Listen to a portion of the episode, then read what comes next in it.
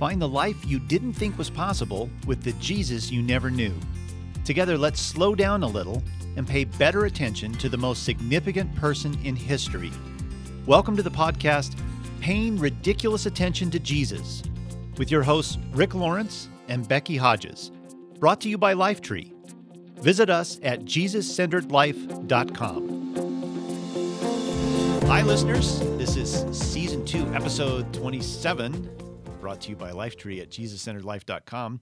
And the Becky Nader is home this week taking care of her husband who just had surgery. So if you think of her, please pray for Becky and her husband as he recovers from surgery. And actually, I haven't seen Becky now in 3 weeks because I was on vacation a week ago, and I'm going through Nader withdrawal because she is the Becky Nader. So I'm looking forward to being back together with her in another week, where we'll be at the Simply Jesus gathering here in the Colorado Mountains. If you haven't yet explored that possibility and the idea of hanging out with about 500 Jesus-loving people from all over the world with some of the most incredible speakers you've ever heard, and time to just relax and also connect with people who have a shared passion for Jesus.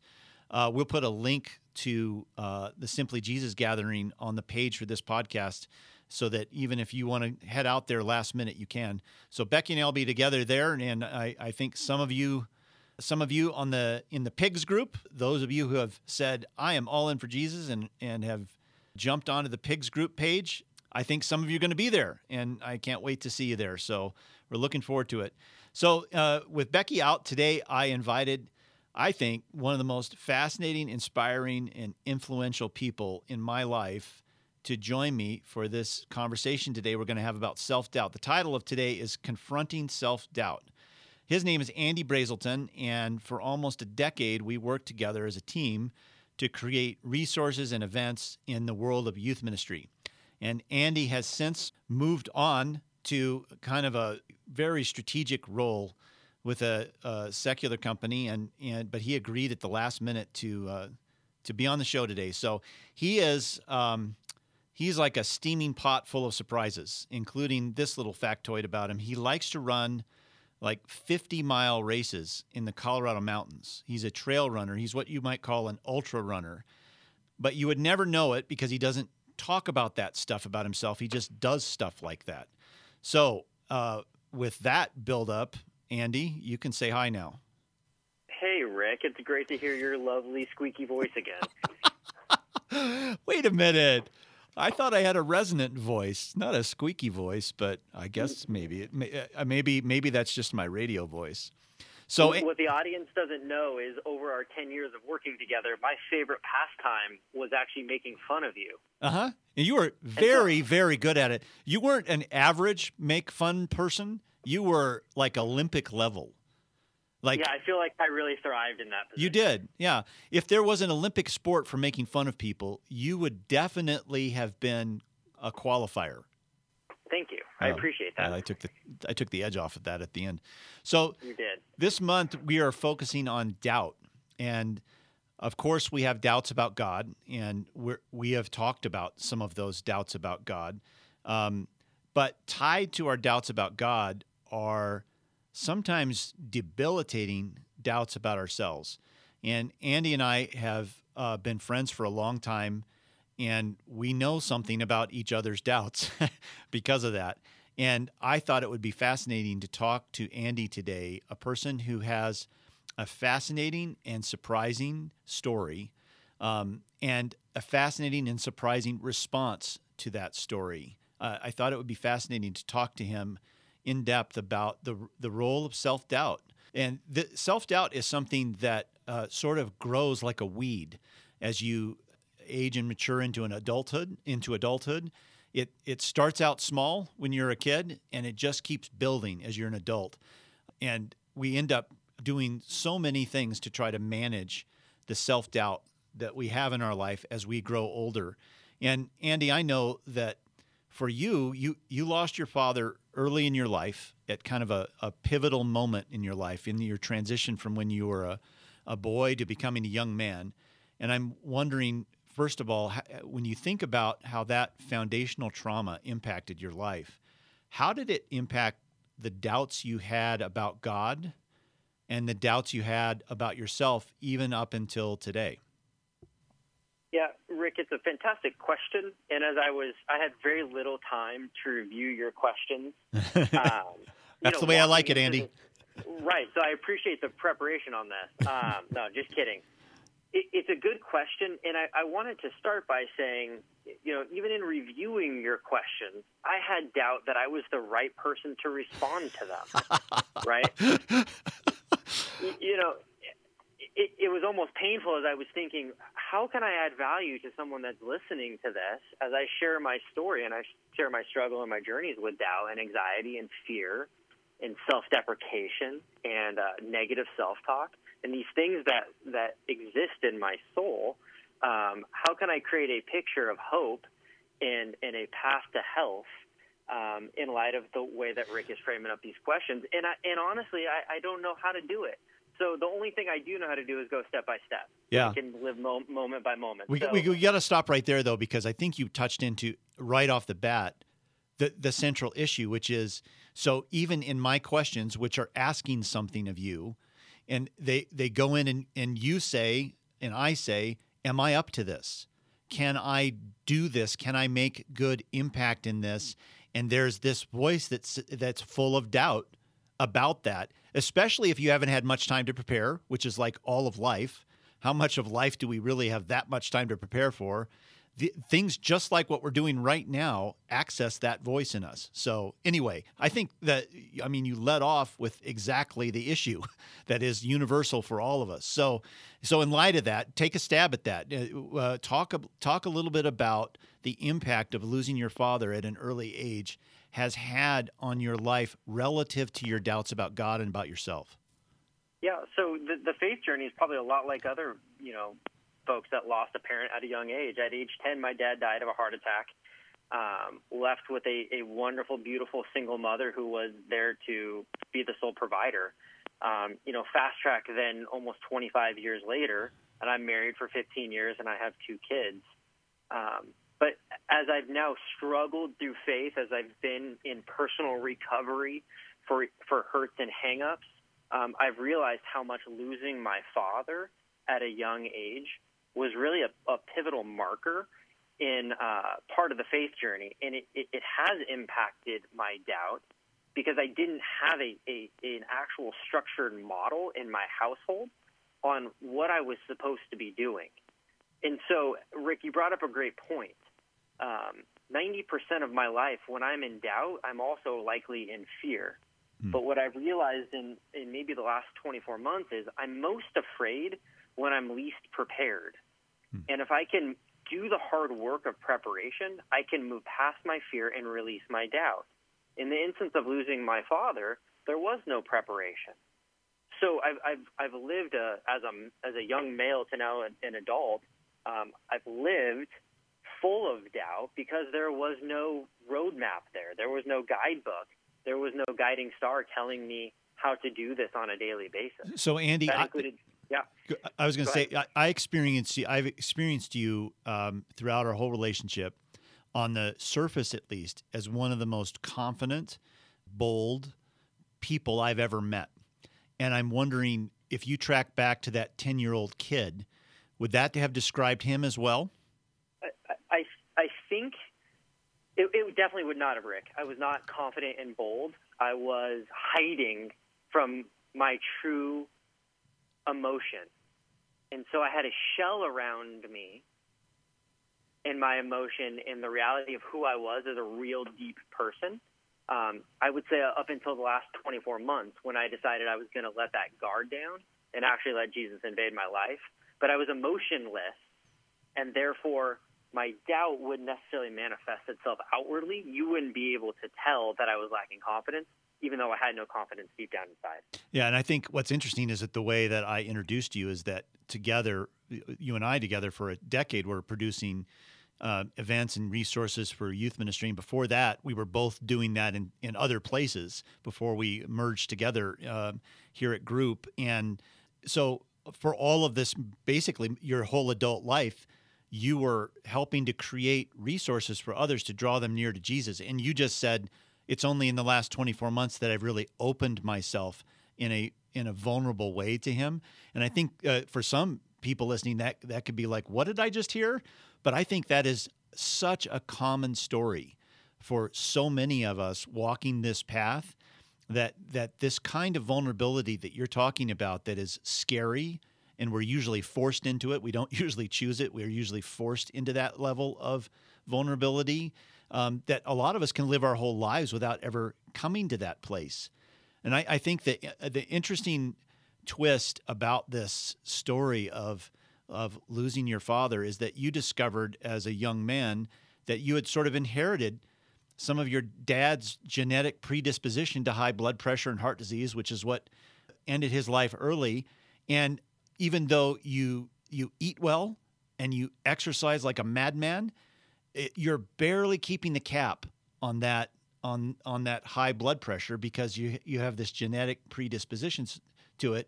So not only did your dad pass away, but you were left with something that you saw firsthand what did to your family. And so you have this sense inside, I know, of doubt about whether you're going to be able to grow old with your wife and your kids. How has that doubt, in a way, helped you, and how has it hindered you in your life to this point?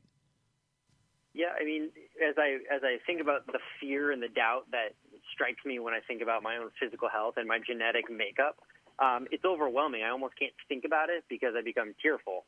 We've had this conversation before, Rick. My kids are my world. My wife was my high school sweetheart. That's who I am. That's my composition as a human, is my family.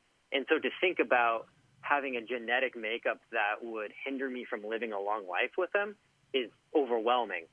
But to move through doubt, I have to move forward. So several years ago, I made a choice to be on a statin, which was a choice.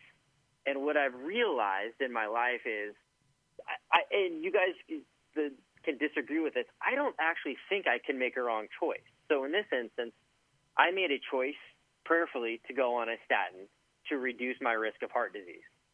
As I move forward, as I move out of doubt, as I move into choice, I then open myself up to the freedom of faith. Every little micro-choice is really just a faith gesture.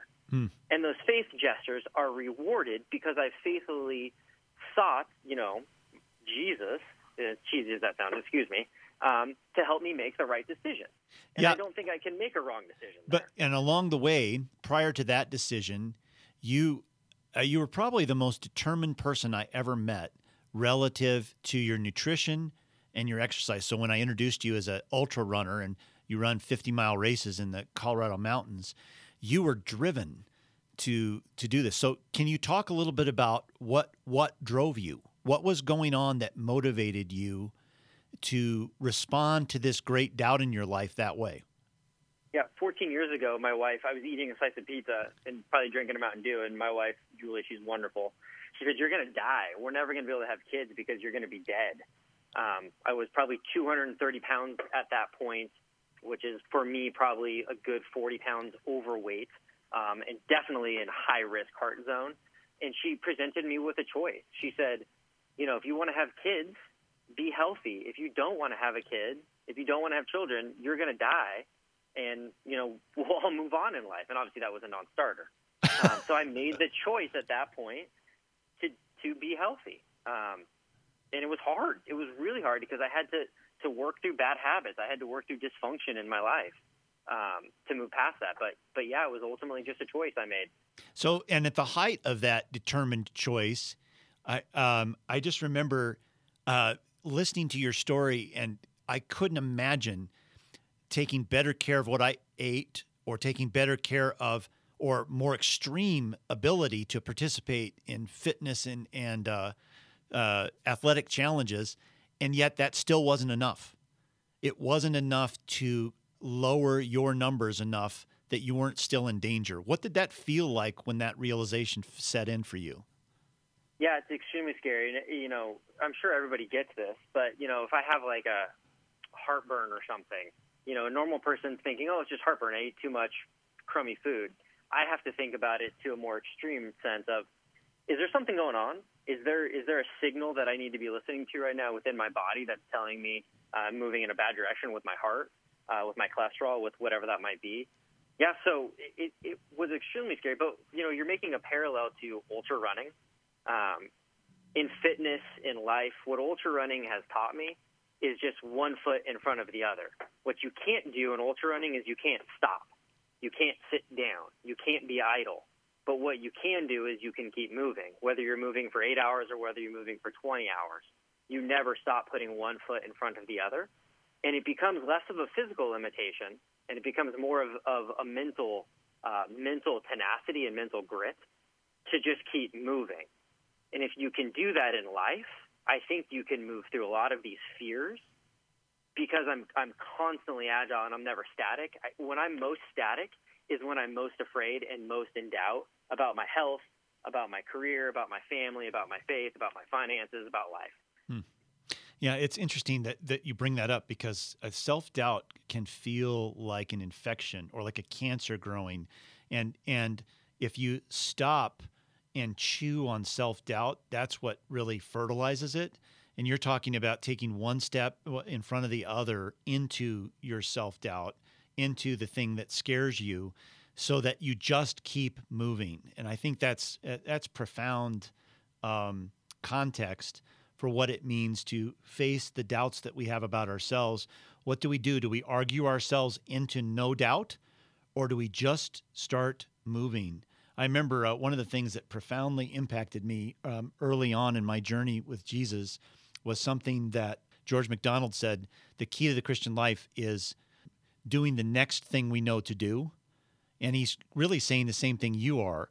Taking the next step, whatever that is, helps us to walk through the fog of doubt in our lives. And I know I've already kind of set up what a kind of an extremely confident, capable person you have been your whole adult life, in your career and in your life in other ways. And so on the outside, that's what most people experience. And I know it's easy to camouflage our doubt with success, where we sort of keep doubt at bay by continuously telling ourselves the story of our success. So we kind of drive back the ghost of doubt in our lives by just pursuing success after success. So I'm just wondering, in the midst of success that you've had as an adult, in what ways have you wrestled with doubt underneath the surface of that? And maybe in what way has that pursuit of success been a camouflage, and in what way has it been simply an outgrowth of you walking into doubt? I hope that makes sense, but that may be the longest question I've ever asked. No, it definitely was the longest question I've ever asked, and it actually makes very little sense. Excellent. I'm just kidding. I think, honestly, Rick, and you know me well enough to know this is a very sincere, not self-deprecating comment. You may see me as the most confident person in the room, but I likely feel like I'm the most ineffective, insufficient person in the room, right? I feel like at my core, I don't feel adequate, and so I feel, for the most part, like I don't belong. And is the only time that you feel adequate, is the only time that feeling is in you is when you feel sort of on top of it in your own strength? Or are there other times where that sense of deep inadequacy, you're free of it? And if so, what's happening when you're free of it? It's a great question. I don't ever not sense it. And candidly, and you know this well about me as well, Rick, I would never feel confident with a microphone in front of 4,000 people in an auditorium. I was always the one-to-one guy behind the scenes. In the roles that I've been in, though, as a leader of people and within organizations, I'm put in the position to have to communicate strategy, to have to communicate next steps, to have to communicate difficult things to numbers of people. It's in those moments where I feel the most inadequate, because I don't feel strong as a verbal communicator. I don't enjoy it. I enjoy one-to-one dialogue. In my career that I'm in today, I'm in consulting now, there's often times where I'm communicating to large numbers of people, much more senior than I am, that could, you know, have me removed from a project if they wanted to, if I said something wrong or something, you know, that they didn't like. Talk about fear. Talk about feeling like you're over your ski tips in every single meeting that you're in. There's patterns that I've learned. There are there's things that I've adapted to become more comfortable in those scenarios. Right now, I'm traveling this week, so I'm in a high rise in San Francisco. But this morning at 5 a.m., as I rolled out of bed, I hit the ground and I prayed a very simple prayer. I said, Lord, please turn my anxiety into faith. Please turn my fear into strength. And it's simple words like that, simple prayers that I leverage to move past the negative self-talk and into a feeling of empowerment through the Holy Spirit, knowing that Jesus is going to watch out for me today. And I'm not trying to get through the day. I typically pray in time chunks. I pray, Lord, please get me through the next 3 hours. You know what I have in front of me. Lord, please get me through, you know, this afternoon meeting where this is going to be a really challenging conversation. I pray a lot, Rick. It's a pattern that I've developed, and it takes the fear and it takes the inadequacy, and it puts it on Jesus. Jesus, you freaking figure it out, because I can't. Yeah, what I love about what you described, too, is those are certain kinds of prayers you're talking about. They're throughout the day because they're tied to your desperate reality. And for me, what means the most to me are desperate prayers. Not the kind of desperate prayers like you're facing death and you never pray to God, but you're going to pray now because you're facing death. That's not what I mean by desperate prayers. I mean prayers that recognize our utter dependence on Jesus, that have an honest calculation about what we bring to the table, and we recognize I don't have enough. I'm not bringing enough to the table. Therefore, I desperately need you, Jesus. I think it's in those moments where we actually see ourselves and Him most clearly, because when we are consumed by our own arrogance, our own posing, our own hiding from the reality, we're not really admitting the truth about ourselves, and we're not embracing the truth about Jesus in those moments. And I think that kind of rhythm of desperate prayer throughout the day that's spoken kind of under your breath, it's a response really to when we feel the anxiety rising in ourselves or the fear rising in ourselves. Instead of trying to manage the anxiety or fear, we attach ourselves. And the way we do that is we pray.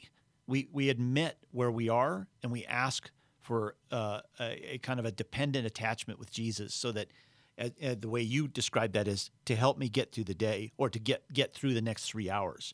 So I mentioned here that one of the ways that I think that we respond to doubt is that we hide, because doubt is scary, and we don't want to show that kind of vulnerability on the surface in the face of our doubts. And I know that you mentioned in the last 24 months, you've had this experience of opening yourself in a much more vulnerable way to Jesus. So what have you been learning about the role of hiding in your life, and what have you been learning about the antidote to it?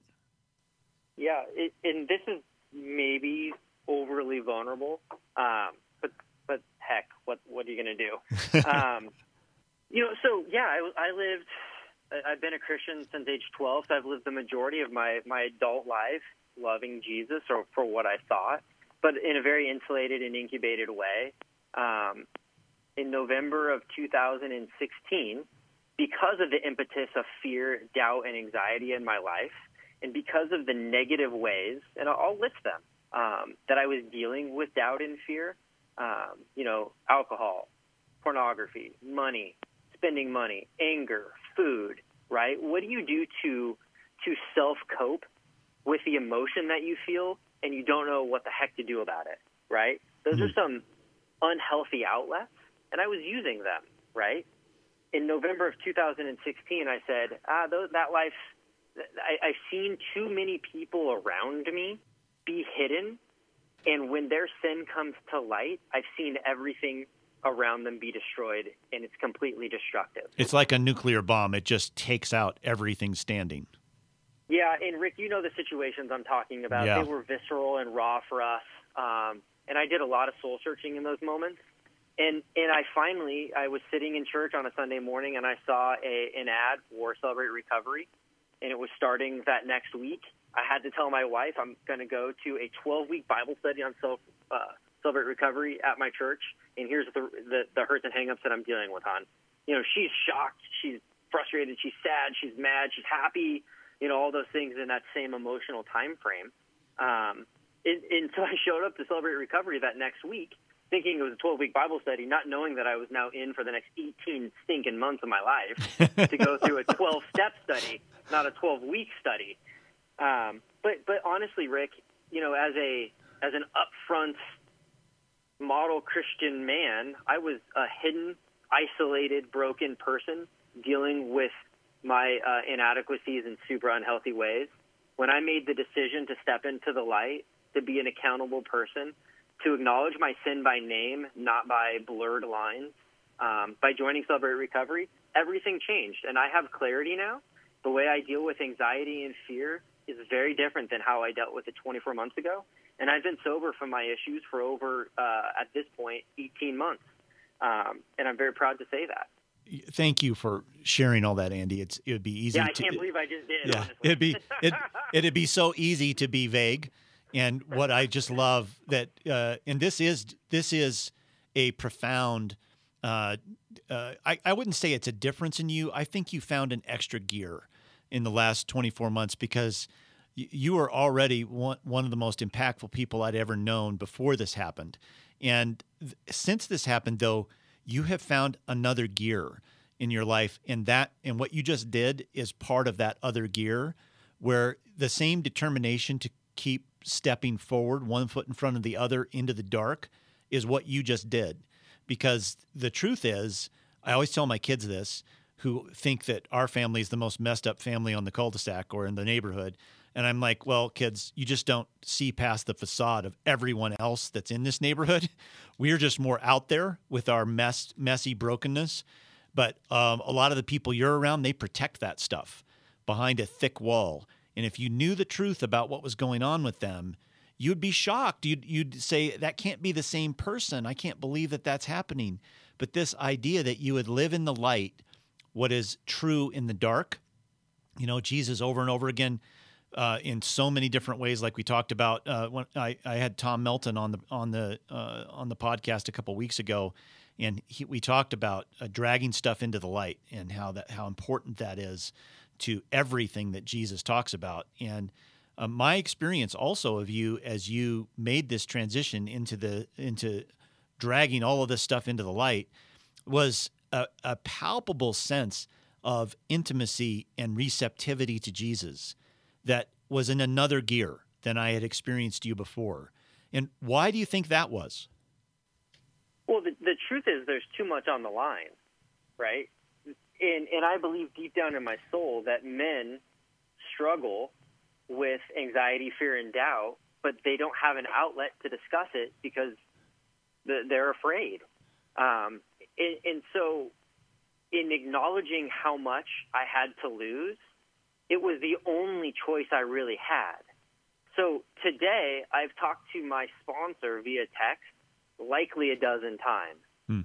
I've talked to my accountability partner probably 8 times via text today alone, right?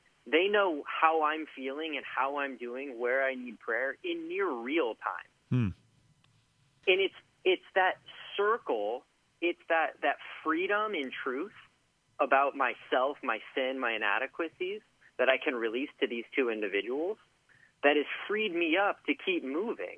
Because now it's Jesus' problem. I'm holding it all out there.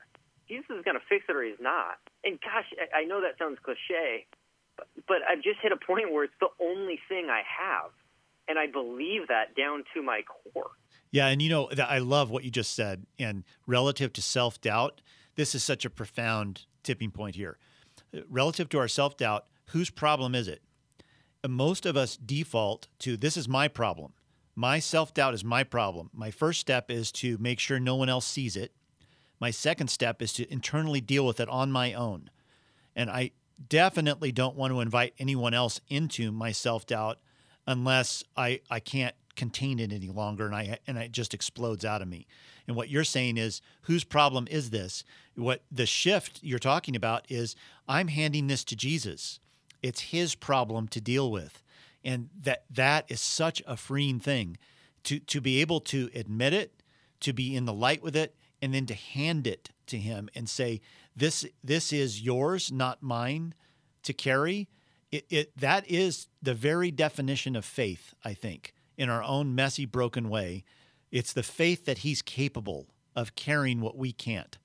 And that's where we start to see Jesus as he really is.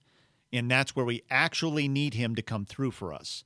And that's when our relationship with him really gets alive and deep and gritty and substantive.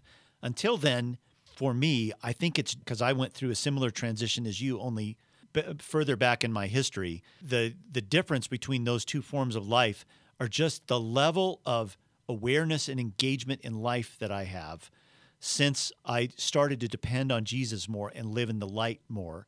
It's just a much more alive way to live than the kind of internal, protective, walled-up way that a lot of us typically live. So it does require vulnerability, but that very vulnerability is the way we were wired to live with Jesus. So the fact that you're texting your sponsor and your accountability partner and throughout the day is, I think, a practice of vulnerability. It's saying, in micro bursts, I'm going to live in the light relative to my self-doubts. So it doesn't eradicate self-doubt, I think, in the end, because we're broken people who are always going to live with some level of self-doubt. It's not so much that we excise self-doubt from our lives, it's where we take it. When instead of dealing with it internally, we're dealing with it externally and handing it over to him. So I love the kind of transfer that you talked about there. So what we're going to do, first I want to give you a chance to say anything at the end here that to kind of sum up what your story is about. Then Andy and I are going to put a period on our conversation here, and then I'm going to pick up and make a connection here to a story about Peter after this. So Andy, anything that's left on the table for you that you'd like to say to kind of sum up all of this for you? Yeah. And again, I'm not a communicator. I was never planning on sharing any of this in a public forum. So I'm not a polished slick. You know, I just don't do words well. With that said, we're all broken and we're all hurting. The second you're willing to acknowledge it and name it, you'll be surprised how much freedom there is. Once you name it and acknowledge it, the next step is to seek health.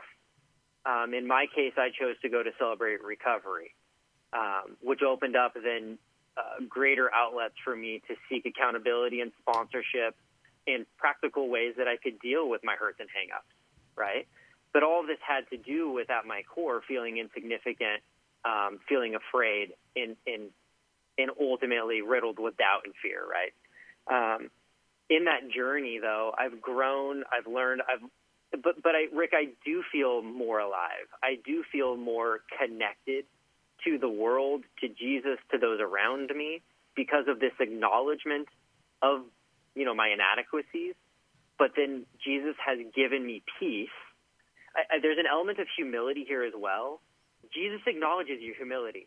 If you come truly open, saying, I'm broken and I don't know how to get through the next 25 minutes, that's a humble moment, and that's honored. It's rewarded. It's blessed because you're broken, and that's all he's looking for.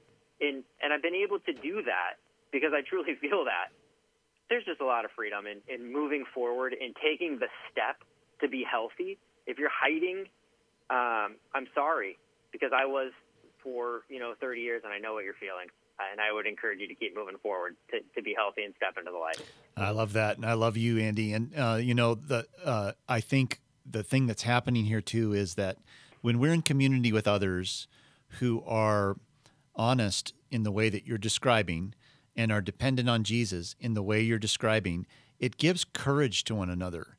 It gives courage just to know that others have followed the secret path that we all think we're the only ones on, it gives courage to know that there's many, many others on that path. And this is the kind of community that Jesus intended, a community that lives in the light.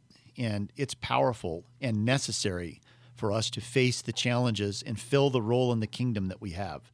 So I really appreciate you coming on. Maybe we'll talk again. Tell me the next time you're in San Francisco, and we'll make sure we talk then. Oh, good time. Hey, man, I love you. It's great to talk to you. All right. Bye, Andy. All right, buddy. Have a good one, guys. Bye-bye. All right. I love that conversation with Andy, and I hope that that was an encouragement to you, and maybe you could find yourself in his story as well. I want to transition here at the end of the podcast to Peter, the story of Peter. Peter fascinates me for a variety of reasons. I think one of them is that I feel like he's been given a short-sighted and inaccurate kind of persona that only scratches the surface. I have such respect for Peter and for the place that he came from and the challenges that he faced. And I just want to walk through his story a little bit and then end up in John chapter 21 to talk a little bit about self-doubt. So Peter, in the days of Jesus, there were very few people who were not slaves.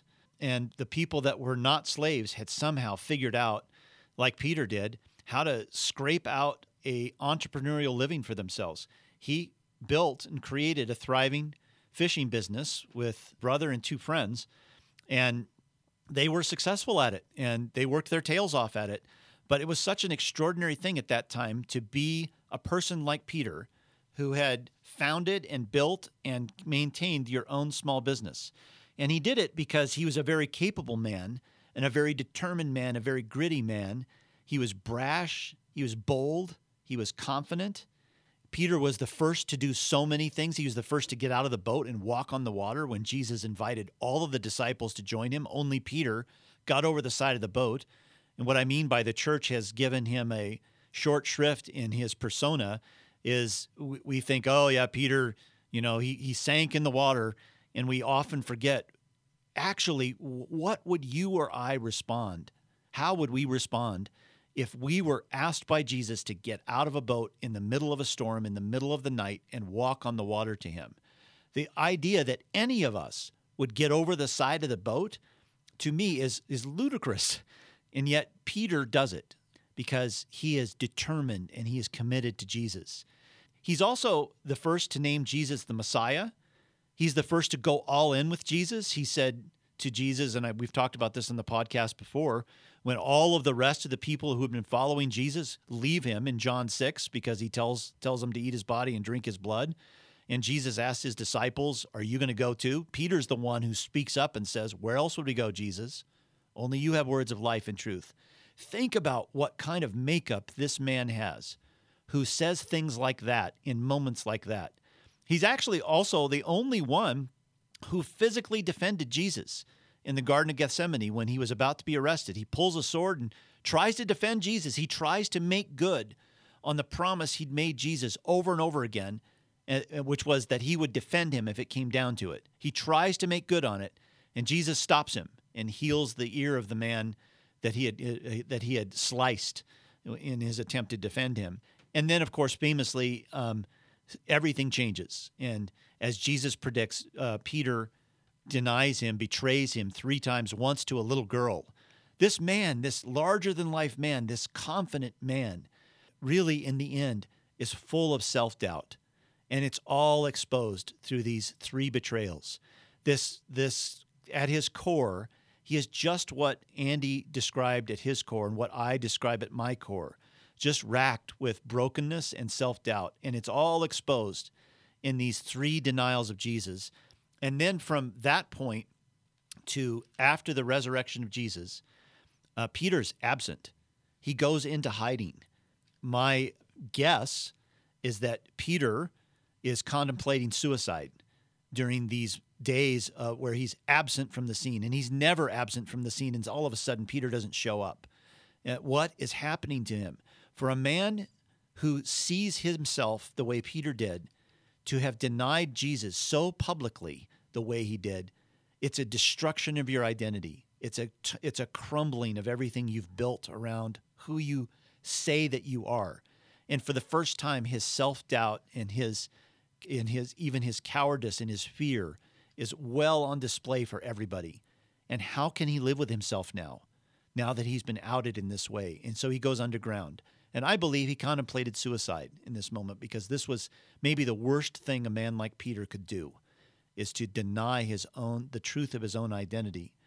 And so after the resurrection, we have these scenes of Peter's close encounters with Jesus, where he runs to the tomb when he hears that Jesus is not there, and he's the first to go into the cave. John runs faster, but Peter tails behind him and actually enters the cave, because he's desperate to see if it's true that Jesus is not there. And so they talk with the angels in the cave, and who are amused that they think that Jesus still would be there. The angels tell him, well, this is what he said was going to happen. He's going to rise from the dead. But he has these little brief encounters with Jesus, but it's not until John 21 where Jesus appears to these 7 disciples who decide to go out fishing because they don't know what else to do. So they decide to go out fishing one night, and they fish all night and catch nothing, which is remarkably similar to the very event that happened when Jesus first called Peter on the shores of the Lake Genesaret, where they fished all night and caught nothing, and Jesus told them to throw their net over the side of their boat, and they caught a huge haul of fish. The same thing happens here at the end, just before Jesus ascends to the Father. And the disciples fish all night, catch nothing. They see a guy on the beach.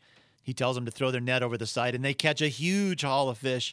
And John, the smart one on the boat, says, I think I've seen this before. And he says, I think that's Jesus on the shore. And Peter leaps out of the boat and thrashes his way to the shore to be with Jesus. And then we have this scene that we've all heard so many times in the church, where Jesus sort of pulls Peter aside a little bit and has a little walk with him. And he asks him some pointed questions. Simon, son of John, do you love me more than these? And Peter goes, yes, Lord, you know I love you. Then feed my lambs, Jesus told him. And then Jesus repeats the question, Simon, son of John, do you love me? Yes, Lord, Peter says, you know I love you. Then take care of my sheep, Jesus says. And a third time he asked him, Simon, son of John, do you love me? And Peter was hurt that Jesus asked the question a third time, and he said, Lord, you know everything. You know that I love you. And then Jesus said, then feed my sheep. I love this scene because Peter's self-doubt has been outed. He's contemplated probably terrible things. He meets Jesus again, and he can't help himself. He loves Jesus. And what does Jesus do? Like a surgeon, he opens him up one more time and exposes the lie that is at the core of Peter, the lie that was exposed before in his betrayal. He exposes this in Peter and says, I know what's there, Peter. And 3 times I'm asking you to assert your love for me, to the point that it hurts that I'm asking you. Because our way through self-doubt is the little steps that Jesus sort of pointed Peter toward. 3 times he asked him to take a little step out of his self-doubt, through the fog of his self-doubt, toward him. He's essentially saying what Andy said in my conversation with him, to put one foot in front of the other toward Jesus, and move through your own fears, your own anxieties, your own realizations of your lack of ability and your own weakness. Move through that fog toward him. And what we do when we're moving through the fog toward him is we're reasserting our love for him at every step. Jesus, I do love you. Do you really? Do you really love me? Yes, take another step. I love you. But do you really love me? Yes, Jesus, take another step. I love you, and I'm attached to you, and I'm not going anywhere. And that thing that Peter said way back in John 6, Jesus, where else would I go? He lives out all the way to crucified upside down on a cross. So this journey of confronting and outing our self-doubt, and then moving toward Jesus in the midst of it, is our journey toward freedom. And you heard Andy describe what that feels like. Freedom feels alive. It feels more like what we were created to be. It feels more like what life was created to be when we are living in the light and dependent on Jesus and not managing our self-doubt, but giving it to him as we walk one foot in front of the other. So for those of you who resonate with all this and are in this place right now, I just want to encourage you. If you're in the fog of self-doubt, start putting one foot in front of the other, walk toward Jesus, and tell him you love him, and let him meet you there in the fog. So this has been Paying Attention to Jesus, Season 2, Episode 27. And that's a lot of episodes, gang. We're so grateful for the journey that you have been on with us. And if this is your first time listening, I encourage you to go back and listen to previous podcasts to get a kind of a sense of the journey that we're on here. And if you're interested in being a part of a private Facebook page called The PIGS, and if you don't know what that means, pick up a copy of Jesus Centered Life. There's a chapter in it called Be the Pig, and it's all about how pigs go all in for the meal while chickens just offer up an egg for the meal. They go partially in, but a pig goes all in for the meal. So we've adopted that as the name of our private Facebook page. It's a community of people who are broken and messy, just as Andy and I are, but who love Jesus and are all in with him and want to live in community with each other as we walk through the fog toward him. So we'll put a link there on the page as well for you to ask to be invited into that group. And you can find out more information about everything we said today, as I've mentioned, and in further detail on the JesusCenteredLife.com page. You can find our podcast section, and you're looking for Season 2, Episode 27. Again, it's Paying Ridiculous Attention to Jesus. It's a podcast from LifeTree. Subscribe to us on iTunes for all the latest podcasts. We'll talk to you next time when the Becky Nader will join us again. Thanks.